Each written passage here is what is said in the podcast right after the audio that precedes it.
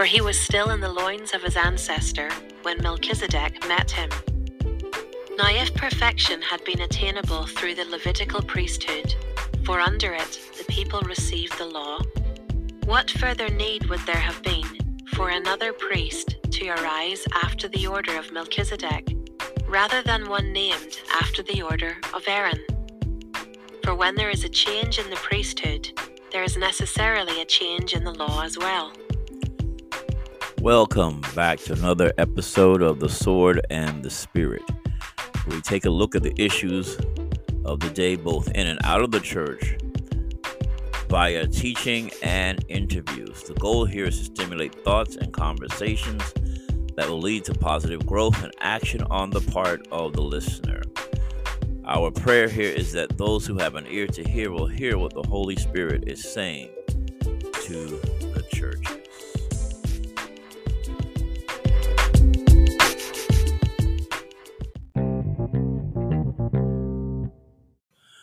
Welcome back. Welcome back. And as true to form, we're going to continue our study in the book of Hebrews. Uh, today we'll be doing, we'll attempt to do the seventh and the eighth chapter. These, this is not an exhaustive study in the book of Hebrews. I'm not saying everything that can be said. And the purpose of these little forays into various books is to hopefully whet the appetite, get you a little curious and so that you go and do your own uh, study on it as well and uh, you know get into the word. But i want to whet the appetite get you into the word of god studying it for yourself and not just taking things because i say so or anybody says so.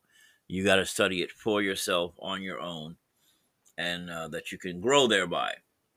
Yes you can use other outside sources good there are some good commentaries out here as well etc. Um, that I highly recommend. If you listen to my podcast on uh, how to um, um, on on uh, on studying the Bible that I actually did, um, called "How to Sharpen Your Sword," uh, you will see in that how you the commentaries and things that you need to help you study the Bible. But I want to whet your appetite. I don't, I don't. I'm not intending here to be exhaustive and to say every single thing that can be said. So uh, I'm just hitting the mountain peaks and the tops, uh, and trying to get to the gist of what I believe it's actually saying. But I want everybody to fact check me. Don't ever listen to anybody without fact checking them. Make sure they have their receipts, and you need hard empirical data uh, to prove their point. In terms now, for us as believers, that empirical data is the word of God. Okay, so that's what I'm talking about um, but never ever be a passive listener. I don't care who it is, and that starting and including with me. Don't be a passive listener to me. Go back into the Word of God and check it out for yourself to see if, in fact, what I'm saying is biblical. And if it isn't, then just, you know, pray for me. All right. God bless you. I believe that it is. And I would never uh, attempt to give somebody something that's not biblical. That's not my motivation. But however, the best of us, the best of us, we all have a little bit of error in the process, even though we're a lot of us, you know, in our arrogance, we tend to think we got it all, and and we don't. And and the proof of that is over the years, I have changed my position on certain things, and I keep an open mind because I you know I can be wrong in some areas, and it's always good to be able to uh, you don't get so dogmatic or so locked into something that you're not able to change your position on something. But if you come at me, we're going to go to the mat. We're going to wrestle it out with the text, and we're going to see whether or not uh, the Word of God is what the Bible actually says, because I'm going to fact check everything that comes to me as well. So, um, but it's a good practice to have. And we shouldn't, as believers, we shouldn't have, be afraid to have the hard conversations even when we may not necessarily see eye to eye on every single point. Uh, we need to have the conversations without leaving the conversation and condemning some, you know, you don't agree with me, therefore you're going to hell. I don't agree, you don't agree with me, therefore I'm going to hell. Um, and I'm talking about, you know, we're agreeing on the essentials, but I'm talking about some of the secondary issues, such as eschatology. you know, uh, I'm, my my eschatology is futurist, but then there are some who are partial preterists or mid trib, post trib. You know, I'm pre trib, but that's okay. And we discuss it and we look at it from different angles. And I see they have some very good points, and hopefully they see I got some very good points. But uh, it's not nothing to divide over, and nobody's going to hell because they don't understand all every, everything uh, in terms of eschatology. That's that was the case, then uh, you know a whole lot of people going to burn. No, it's not. It's not a requisite for salvation. All right, Hebrews chapter 7. For this Melchizedek, king of Salem, priest of the Most High God, met Abraham returning from the slaughter of the kings and blessed him. And to him Abraham apportioned a tenth part of everything. He is first, by translation of his name, king of righteousness. That's what Melchizedek means, king of righteousness. And then he is also the king of Salem, and Salem meaning peace, city of peace. So you got uh, he's the king of Salem. It isn't Jeru yet because later on in front of Salem you're going to get the Jeru, hence Jerusalem would become the city of peace. But this is after Abraham defeated the five the five Confederate kings uh, of the uh, of the Canaanites. He defeats them in battle because they kidnapped his his uh, his nephew. He goes after him. He, he he wins the victory and then he comes back with the spoils. That's how it was done in those days. Whoever wins gets to bring back all the spoils of the enemy, and now everything is yours. Uh, winner, winner is a winner take all. That's the ancient world, winner take all. And uh, he he brings the people back, but what Abraham does is he. The king of Sodom says, you know, uh, keep some for yourself. And he tells the king of Sodom, I don't want anybody to say that you made me rich. So he gives away every Abraham gave away everything except one tenth, and then one tenth of what he took he gave to Melchizedek, and then the rest of it he just gave away to everybody else. Wow. So Abraham didn't hang on to it. But this individual Melchizedek, who is he? The Bible doesn't really give us a whole lot on who he is. Uh, just about everybody that I've read says that Melchizedek is not Jesus. Um, I'm not so sure I hold that position, but again, I don't know who he is, so I'm not gonna say he's Jesus. I'm not gonna say he isn't. I don't know. He's one of those mysterious characters that just shows up. All I know that he has, they says he has no beginning and no and, and no parents. So how did he then get here? Is he eternal? I don't know. So I've heard different explanations on that, which I'm not going to go into today. Suffice it to say that there is a priesthood. He was a different type of priest. He's not a Levitical priest. This is a priest. Um, this is an eternal priesthood. It, it, it, it goes back into eternity. No beginning and no end.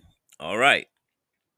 So this is a different priesthood here. God is telling us here about in the book of Hebrews, referring back to Genesis uh, chapters uh, 18 and right before God destroyed Sodom and Gomorrah. Very interesting. In chapter 17 and 18, you can read in Genesis and you can see the story of, of how Abraham rescued his nephew Lot. And when he meets Melchizedek and he gives him a tenth or a tithe of everything that he, of the spoils that he took uh, in this victory. So this this king, and he's a king. It says because he's a king, and he's a priest of the Most High God. Jesus is both king and he's also both priest of the Most High God as well. Met Abraham returning from the slaughter of the kings, and he blessed him. So God sends Melchizedek to go and bless Abraham after this great victory. And to him, Abraham apportioned a tenth part of everything and gave him a tenth. He is first by translation of his name. So this king is Melchizedek is king of righteousness and also the king of peace, right? Or Salem, which means peace. Check out Melchizedek. He is without father or mother or genealogy, having neither beginning of days nor end of life. This guy doesn't die and there's no record anywhere of his birth. Where was he born? He just shows up. But resembling the Son of God, resembling Christ, he continues a priest forever. And that way he's like Christ. He continues a priest forever. Operative word here. Now look, look what it says here. This is very important to what we're going to say next. Verse 3 He is without father or mother or genealogy, having neither beginning of days nor end of life. He has no beginning of days or end of life, but resembling the Son of God, he continues a priest forever. So this is an eternal priesthood. And you're going to see later on that Aaron's priesthood is not eternal, and it'll, it'll it'll explain to you why it's not eternal. And this is this is very significant to what we're going to say. Remember, we just finished talking about covenants. We're going to swing back around to the new covenant, why it's superior to all the other covenants. But I wanted to give you a little background on covenants, a little quick look, and then we'll swing back around today and see why the new covenant transcends all of it. Verse 4 See how great this man was to whom Abraham the patriarch gave a tenth of the spoils? And those descendants of Levi who received the priest, priestly office have a commandment in the law to take tithes from the people. So tithing to the priest is, is very common uh, in both covenants. Uh, tithes are paid to the priest. Notice what I'm saying here is paid to the priest. Okay. That's very important to pay attention to. didn't say the church. It said tithing goes directly to the priest. Now people might say, "Oh, well, I guess the pastor would be the priest." Mm, no. Uh, if you're going to do the whole first fruits thing and say the tithe is for the pastor, which some people are trying to say these days, then the pastor can must relinquish ownership of everything. He's to have no inheritance whatsoever. That's why the Levites got the tithe. Okay. Hmm. Well, that's going to happen. But we'll do a podcast on tithing and is it biblical and is it still required today? Um, which is, uh, we'll take a look at that. I'm not going to give you that answer just yet. But I think you pretty much know where where we're headed with this. So, um, yeah. anyway, so let's continue on here a little bit. And let's see uh, what else is going on here.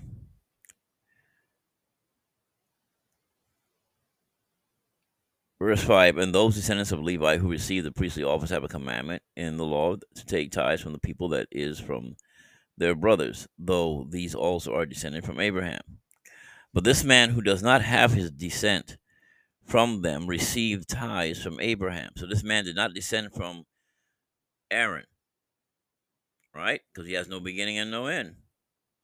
But he receives tithes from Abraham and blessed Abraham, and he even blesses Abraham who, who had the promises of the covenant of God.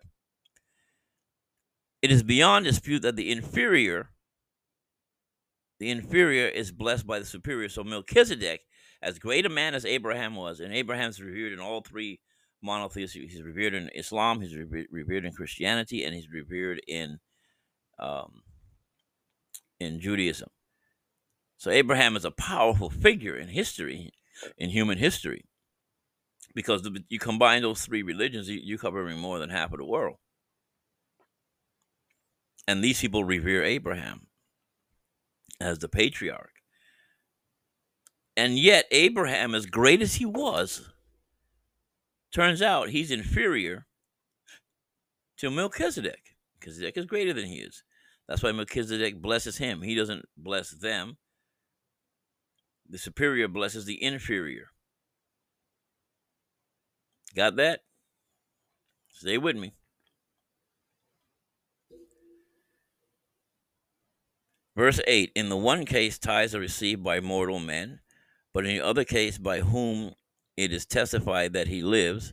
One might even say that Levi himself, who receives tithes, paid tithes through Abraham. So, for he was still in the loins of his ancestor when Melchizedek met him. So, eh, Levi paid tithes through Abraham is what is what's referring. You can say you can make a case for that. Okay. And this is what we read earlier in verse 11. We had 11 and 12 read to you in the intro. Now, if perfection had been attainable through the Levitical priesthood, for under it the people received the law, what further need would there have been for another priest to arise? What? And by the way, the priesthood of Melchizedek predates the priesthood of the Levitical priesthood.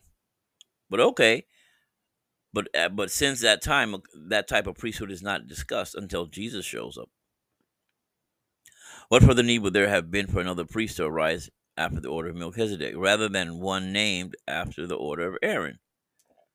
For when there is change in the priesthood, get this here, verse 12, verse 12, look at it. When there is change in the priesthood, there's necessarily a change in the law as well. Let me say that again. If you change the priesthood, then that also changes the law. Change priesthood, new law. Got it? Or new covenant. Stop trying to live off of the old covenant. Deuteronomy 28 is not applicable. And you're saying, Brother Rhymer, I thought all scripture was profitable. Yes, it is but it has to be in context and it has to be put in its proper context in the, in the proper way that God is communicating. And we're going to see to see that in a minute. When uh, my pastor did this magnificent story, and I'm going to let him tell it to you today on the podcast, and just the way he told it in the church, and you'll see where I'm going with this. Okay. But I thought Jesus said Heaven and earth will pass away, but my words will not pass away. And he said, Not one jot, not one tittle of the law, you know, will pass away, but that it has to be fulfilled. And that would include Deuteronomy 28. But I'm looking at verse 12 here, and it says, different priesthood, different law. Okay. We're going to answer that question at the end. For the one whom these things are spoken belong to another tribe from which no one has ever served at the altar. For it is evident that our Lord was descended from Judah. So Jesus was not a Levite. So how could he be a priest? And he wasn't a Levite because he's descended from Judah. And in connection with the tribe, Moses said nothing about priests. Okay, so the, no priests come out of the tribe of Judah. Moses didn't didn't make any mention of this. Verse 15. This becomes even more evident when another priest arises in the likeness of Melchizedek, which is Christ, who has become a priest not on the basis of the law of Moses or the Pentateuch of legal requirement concerning bodily descent. In other words, to be a priest under the in the in the nation of Israel, you have to be biologically born as a Levite to even think about qualifying for a priest. That was a requirement. Jesus did not meet that requirement. But by the power of an indestructible life, for it is witness of him. Now listen to this. This is what God said of Melchizedek, but he also said of Jesus. You are a priest forever. So God declares Jesus to be a priest forever after the order of Melchizedek. So you're not in the Levitical priesthood, which is by law and which has biology, but there's another priesthood that's created because God, I call this divine prerogative. God can do whatever he wants. And so God creates another priesthood. You are a priest forever after the order of Melchizedek. For on the one hand, a former commandment is set aside. So God takes a commandment and listen what he does. God sets aside, not me. God set aside the commandment because of its weakness and uselessness. It was weak and it was useless. For the law made nothing perfect. Deuteronomy 28 has never made anything perfect. But on the other hand, a better hope is introduced through which we draw near to God. So the better hope is Christ. And it's through Christ that we draw near to God. And it was not without an oath. For those who formerly became priests were made such without an oath. So people who under under the Levitical priesthood were made priests without an oath, because it was by law. and in biology. But this one, this is different now. And when God swears an oath, you can take that to the bank because God can't lie. Let God be true and every man a liar. But this one was made a priest with an oath by the one who said to him, The Lord has sworn and will not change his mind. You are a priest forever. This makes Jesus the guarantor of a better covenant. Christ guarantees the new covenant, and it's better than the old covenant, than Deuteronomy 20 that everybody keeps running to. The former priests were many in number, there was a whole bunch of them. And it tells you why we needed more than one priest because they were prevented by death from continuing in office. So I'm a priest, but I die. Well, what happens when I die? Who's gonna Who's gonna make the atonement for the people if I'm dead? So you got to have a whole bunch of them. It's got to be gener- passed on from generation to generation, and we keep having to get new priests, new priests, new priests every generation because they were prevented by death. That's why.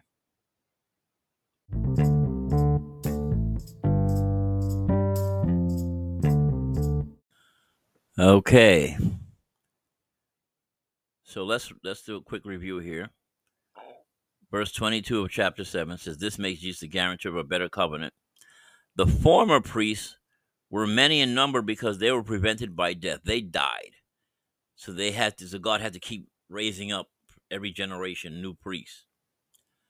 Verse 24, but he holds his priesthood permanently. Christ holds his priesthood permanently because he continues forever. See, Melchizedek doesn't die. That's why there was only one. Then Christ shows up after the order, of priesthood after the order of Melchizedek. Christ Jesus doesn't die. He said, Behold, I am I am he that was dead, and behold, I'm alive forevermore. He's not dying again.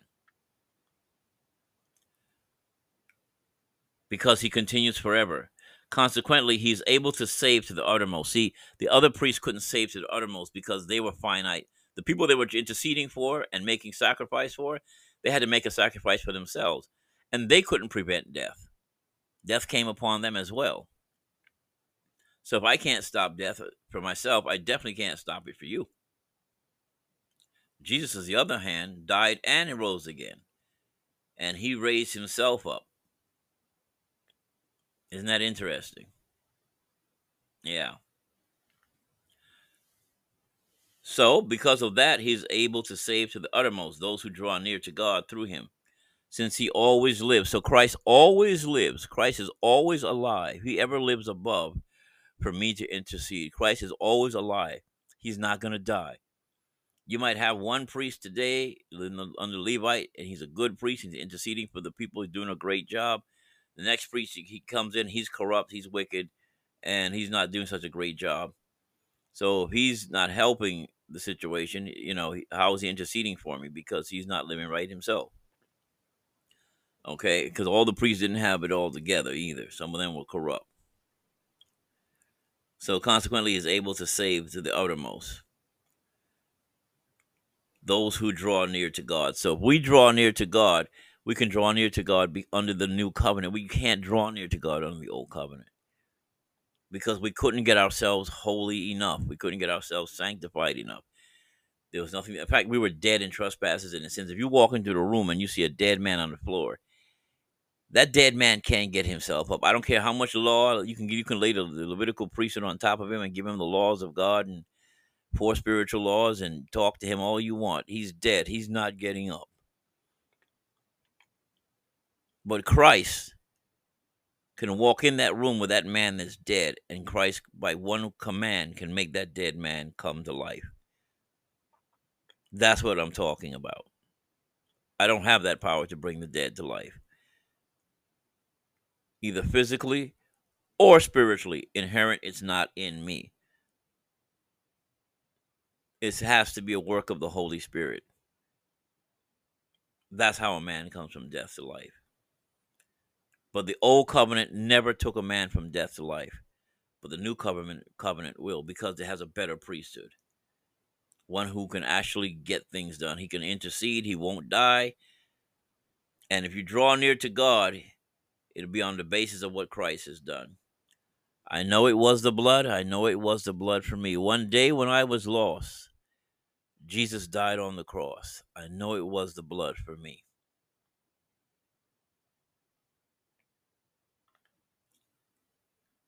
So Christ can save to the uttermost, from the guttermost to the uttermost.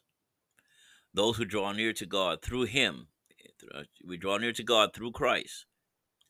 Since and why is that? Because Christ always lives to make intercession for us. We have two intercessors in he in in uh, Romans the eighth chapter. It says the Spirit makes intercession for us with groanings that cannot be uttered, and then it also says here Christ Jesus makes intercession for us. These are the two great intercessors. And if I get into the kingdom of God, it won't be because of my intercession or your intercession. Yes, we intercede. God allows us to participate.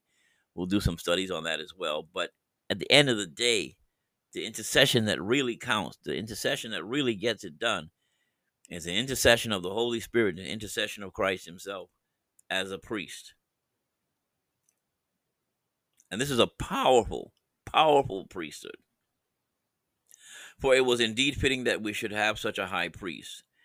Christ was holy, he was innocent, unstained, he was separated from sinners and exalted above the heavens.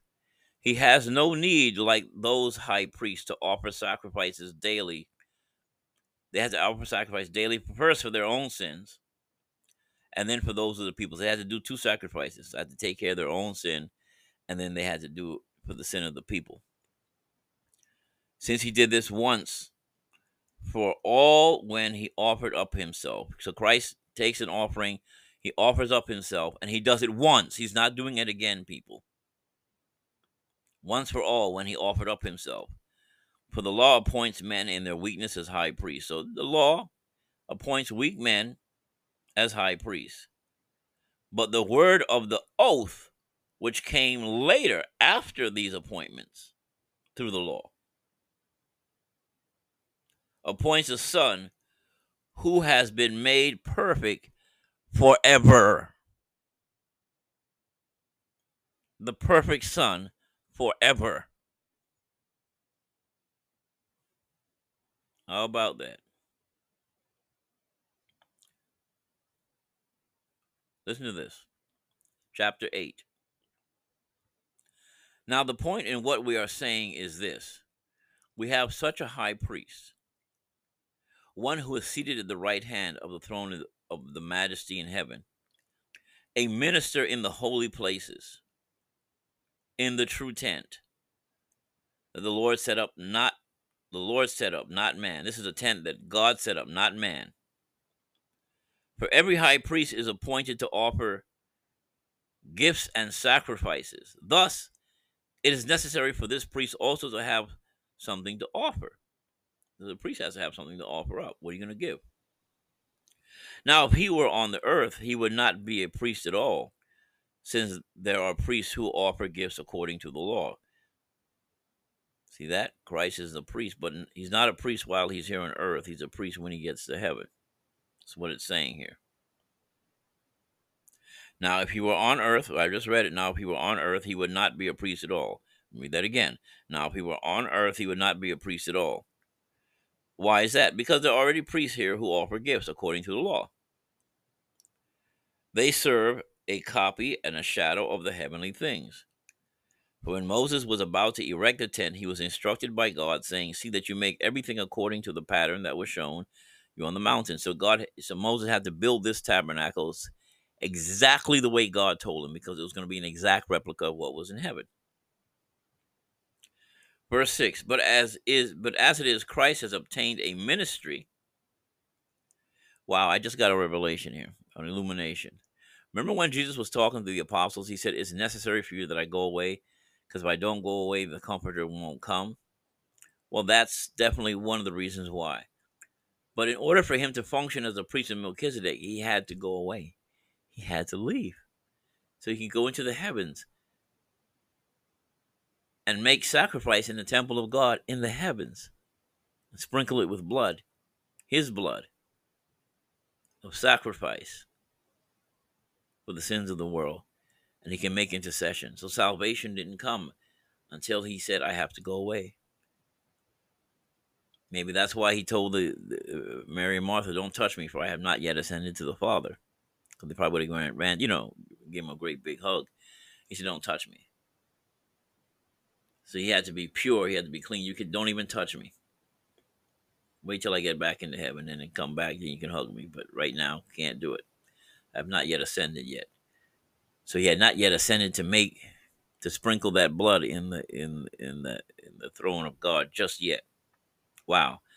See what happens when you read scripture, God God gives you a little bit more insight to some stuff, right? But as it is, Christ obtained a, a ministry that is much more excellent than the old. The covenant than the than the old, as the covenant he mediates is better. The covenant that Christ mediates is better, better than Deuteronomy 28. Why are you living there? Come out of it. Stop living there. It's better since it is enacted on better promises. For that that first covenant had been faultless, there would have been no occasion to look for a second. If the first one was working, why would God have to go get a second? You say, well, didn't God know it wasn't going to work? Of course he knew it. But if you go to the book of Galatians, it says the law was a schoolmaster to bring us to Christ. That was its only function. God knew you weren't that thing wasn't going to perfect you, and He knew you were going to fail. That's why He put it in Deuteronomy 28 to let you see the exceeding sinfulness of sin and where your failure is going to end land you. Those first 13 verses, nobody was going to do that perfectly. It wasn't going to happen. Everybody was everybody failed. So from verse 13 on to 68, it's all curses. And he's saying, This is where you guys lie. 13 to 68. This is where everybody's in that category. Everybody has failed. All you gotta do is mess up once and you're guilty. Failure No, you are not blessed in the city. You are not blessed in the field. You're not blessed when you come and go. Because Deuteronomy 28 doesn't work. It's only a schoolmaster to show us our exceeding sinfulness. But the devil has tricked people to think that they actually live in Deuteronomy 28 and they're going to be blessed just by speaking it and saying it over and over again. It's a lie from the pit of hell. But the devil doesn't want you to see doesn't want the schoolmaster to tell you you ain't right. The truth of the matter is, we ain't right.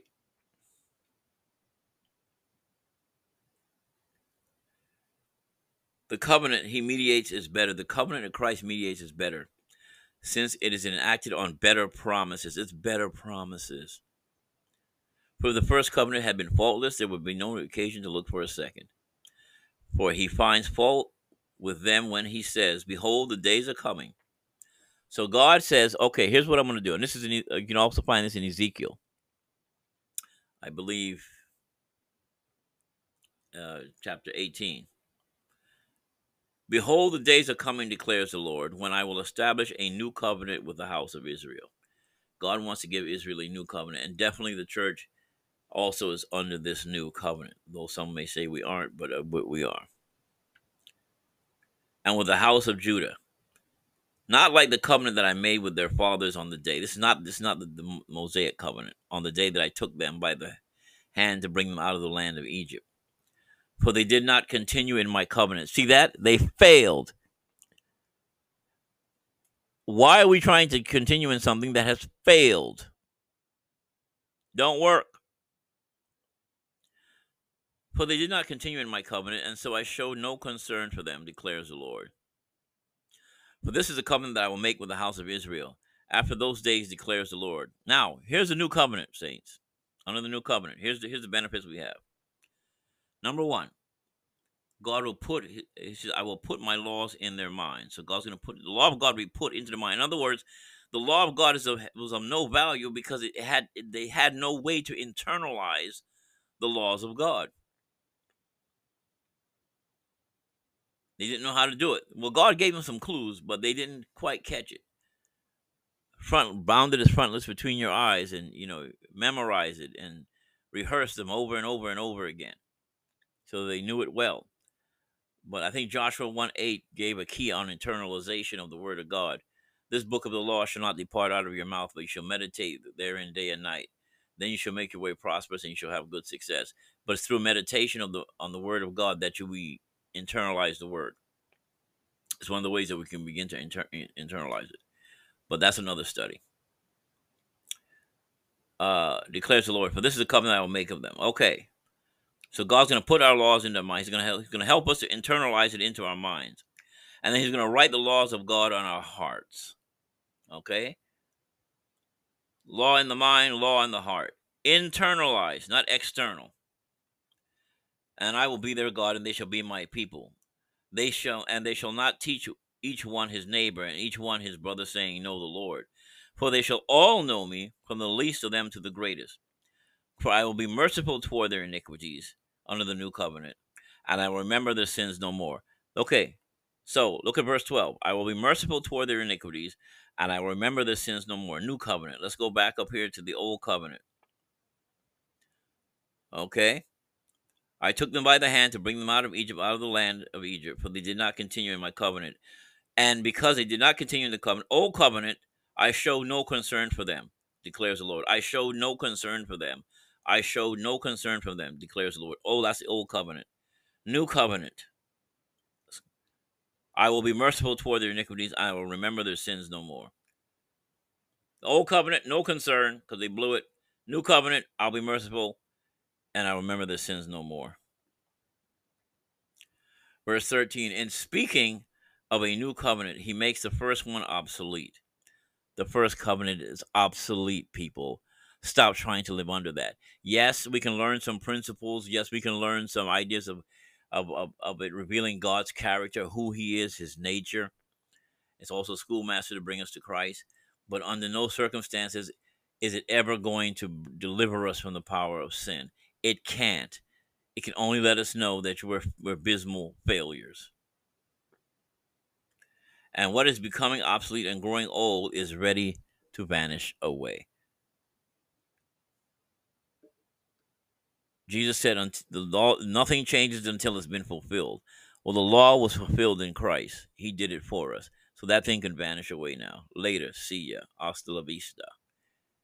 Because now we are have been made new in Christ Jesus.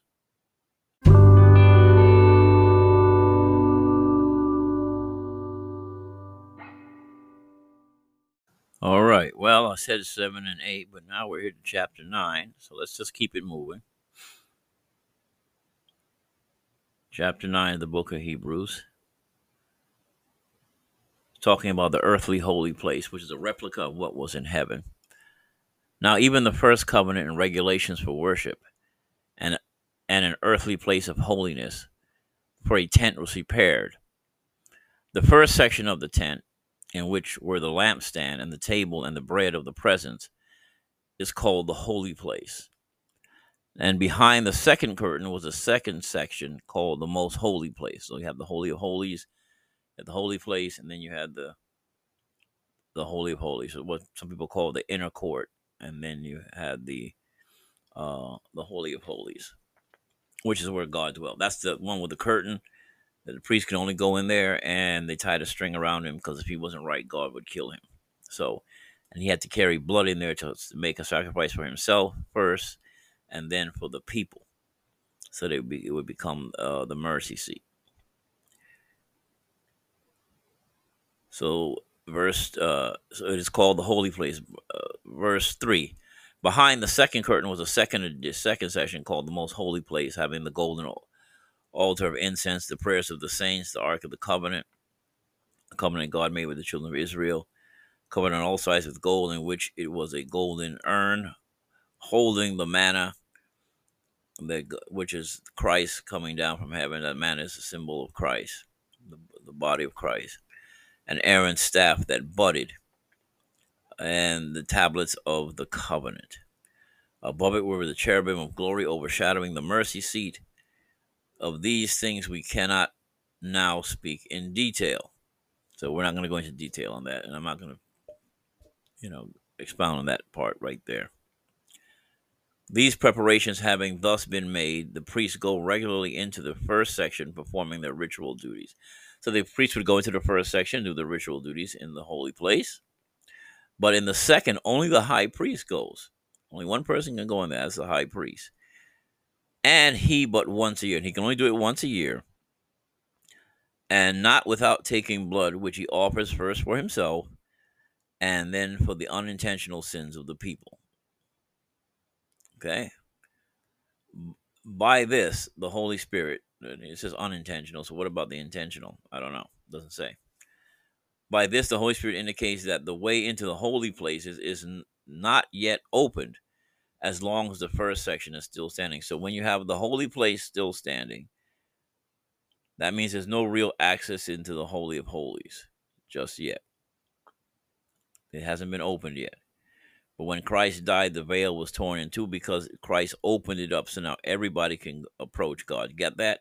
So you, God was still unapproachable. You could only go but so far with him. But the depths of relationship that God wanted to have with his people, that could not be fully realized other than by faith.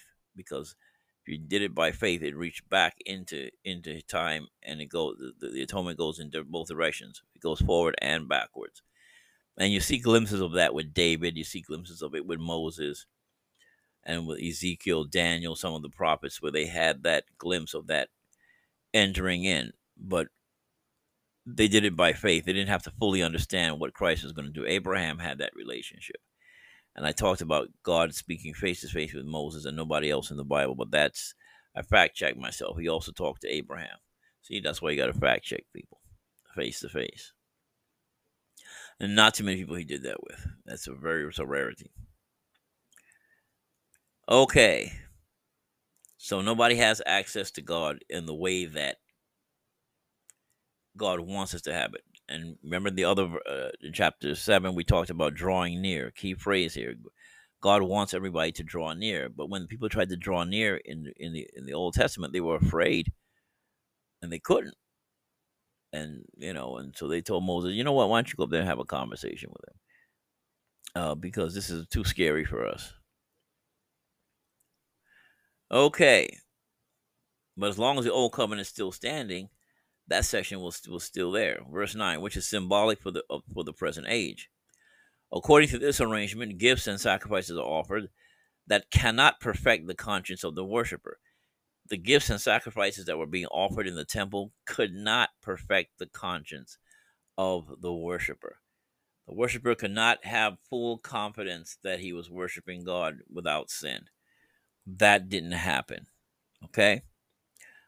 but deal only with food and drink and various washings regulations for the body imposed until the time of reformation now let's look at the other side but when christ appeared as a high priest of the good things that have come then through the greater and more perfect tent not made with hands that is not of this creation christ entered once for all into the holy places in heaven not by means of the blood of goats and calves, but by the means of his own blood, thus securing, thus securing an eternal redemption. Wait, what? Thus securing an eternal redemption. Stop running around losing your salvation, people. It's an eternal redemption. Got it? Christ has made it eternal. The deal is sealed. You don't get saved, unsaved, and get resaved again. Stop it. Are you in or are you out? Now, if you're not sure you're saved, then get saved. Repent of your sins and and and accept Christ as Lord and Master in your life. Verse 13. For if the blood of bulls, goats, and bulls, and the sprinkling of defiled persons with the ashes of a heifer sanctify for the perfection of the flesh, that only at best perfection of the flesh, purification, not perfection to purify the flesh. And that was just temporary because by the time you got home, you were unpure again. How much more will the blood of Christ, who through the eternal Spirit, that's the Holy Spirit, offered himself without blemish to God, purify your conscience? God will purify our conscience. We're going to have to talk a little bit about conscience uh, in a future podcast. Purify your conscience from dead works to serve the living God because faith and conscience is connected. from dead works to serve the living God. Therefore, Christ, therefore, Christ is the mediator of a new covenant. Forget the old one, people. Stop it. so that those who are called may receive the promised eternal inheritance. You want to receive the proper eternal inheritance that the old covenant offered? It has you can only get that through Christ. You're not going to get it by the old trying to keep the old covenant and quoting it and saying it. It's got to be in Christ. Then the promises of said old covenant, what God actually wanted to do, come to fruition.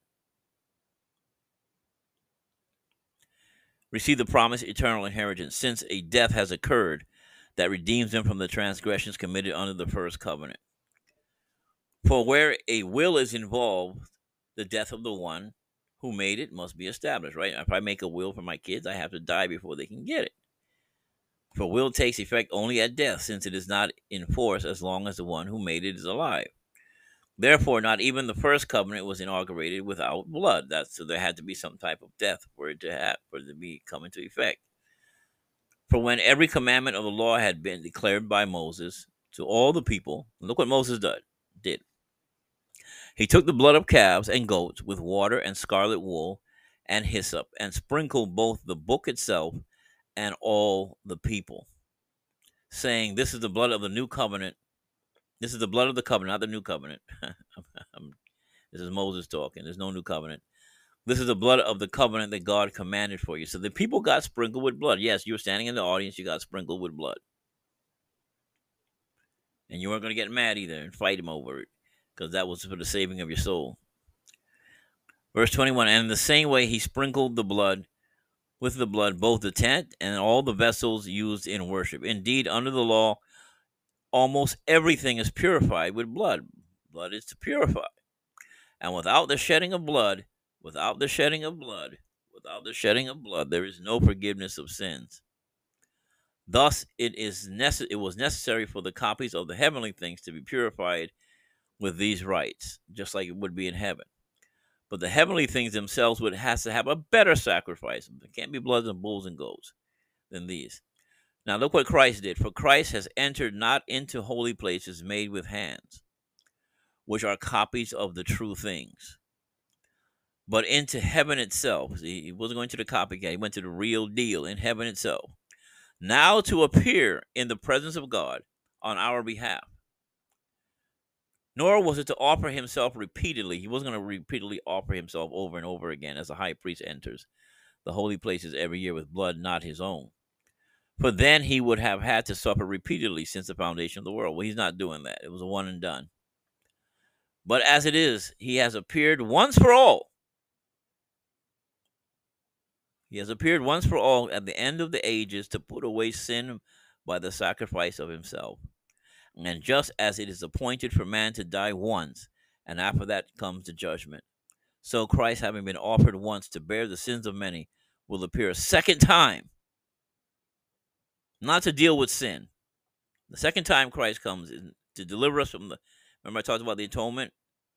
First thing he did, he dealt with the with the power, with the penalty of sin. Sanctification, he deals with the power of sin, and, and lastly, here we're reading from he will deliver us from the presence of sin, not to deal with sin, but to save those who are eagerly waiting for him. If you're a Christian, you are eagerly waiting for Christ to return. I am, and I hope you are too. If you're not, then you need to get saved. Repent of your sins and come to Christ. Not to deal with sin, but to save those who are eagerly waiting for him. What am I saying here? I'll let my pastor, Bishop Robert I. Winley, close us out here. Let me see it. I'm trying to do the timestamp on this thing, so it may go a little haywire for a minute. But uh, in the end, I think we'll get it right. Okay. If I remember at what point here that it was done.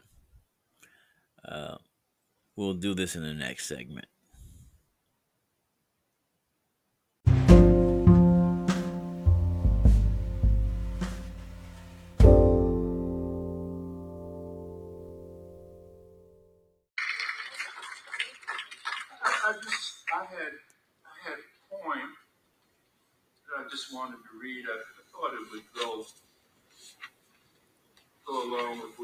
Going to do. Then we'll have our communion. Um, the title of this particular thought, this point, is take my son. Take my son. A wealthy man and his son, they loved to collect rare works of art. They had everything in their collection from Picasso to Raphael. They would often sit together and admire the great works of art. When the Vietnam conflict broke out, the son went to war. He was very courageous and he died in battle while rescuing another soldier. His father was notified and grieved deeply for his only son. About a month later, just before Christmas, there was a knock at the door. A young man stood at the door with a large package in his hands. He said, Sir, you don't know me, but I am the soldier for whom your son gave his life. He saved many lives that day and he was carrying me to safely when a bullet struck him in the heart and he died instantly. He often talked about you and your love for art. The young man held out his package. He said, I know this isn't much. I'm not really a great artist. But I think your son would have wanted you to have this. The father opened the package. It was a portrait of his son painted by the young man. He stared in awe at the way the soldier had captured the personality of his son in the painting. The father was so drawn to the to drawn to the eyes that his own eyes welled up with tears.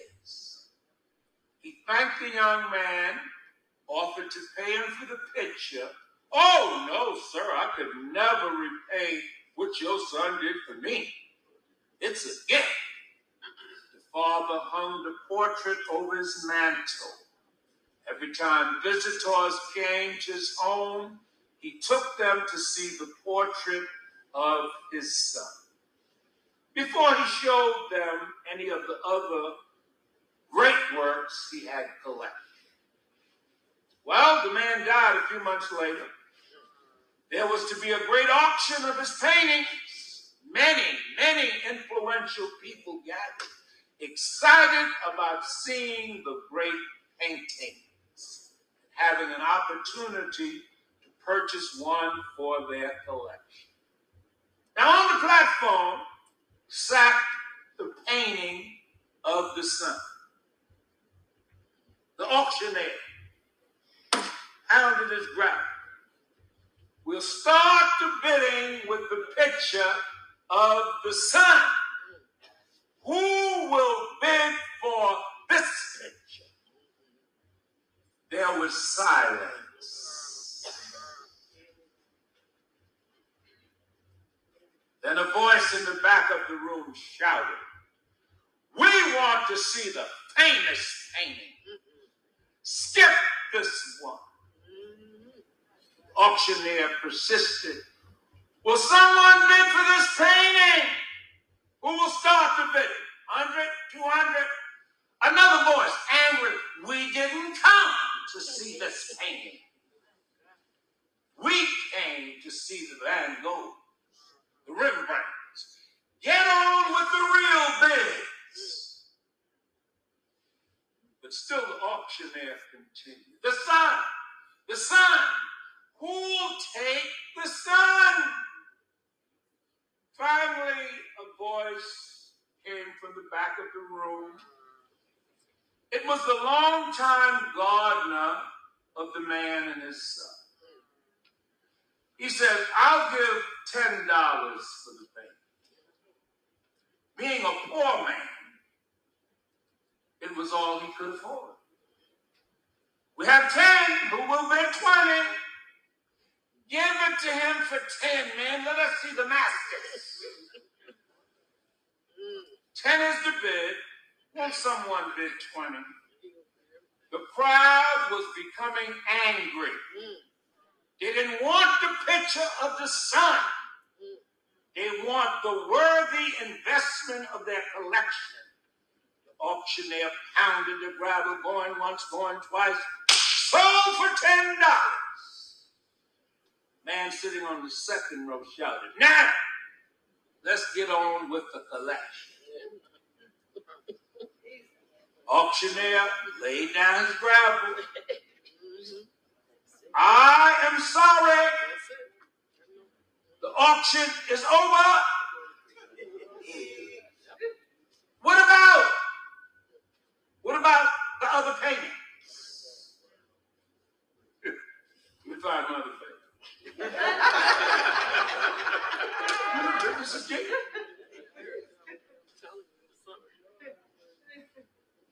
I'm sorry. When I was called to conduct this auction, I was told of a secret stipulation in the will. I was not allowed to reveal that stipulation until this time.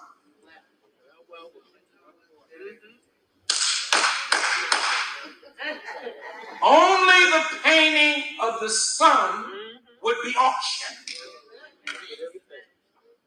And whoever bought that painting would inherit the entire including the painting.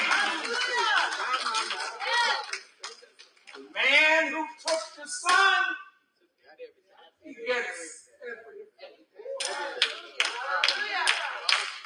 God gave his son, people, 2,000 years ago, to die on the cross, much like the auctioneer. This message today is the son, son. Who will take the son? Because you see, whoever takes the son gets everything.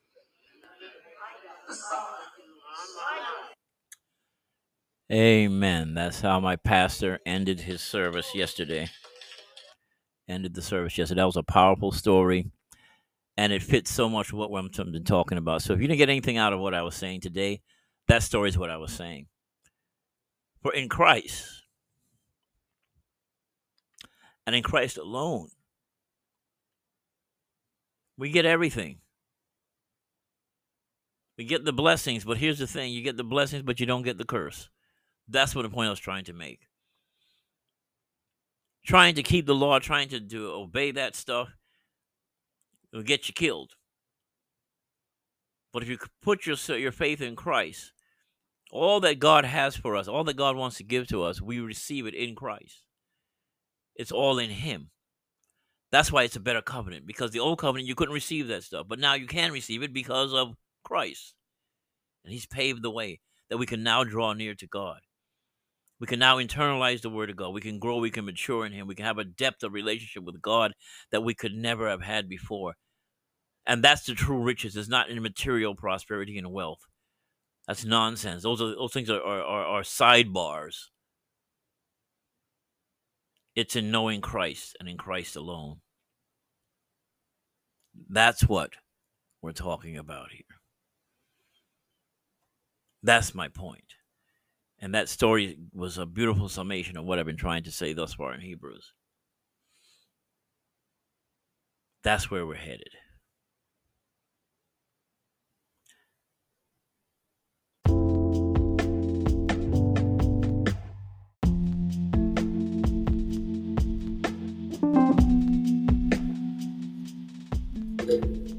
Thank you for listening to this edition of The Sword and the Spirit. We'll do Hebrews 10 and 11, maybe 12.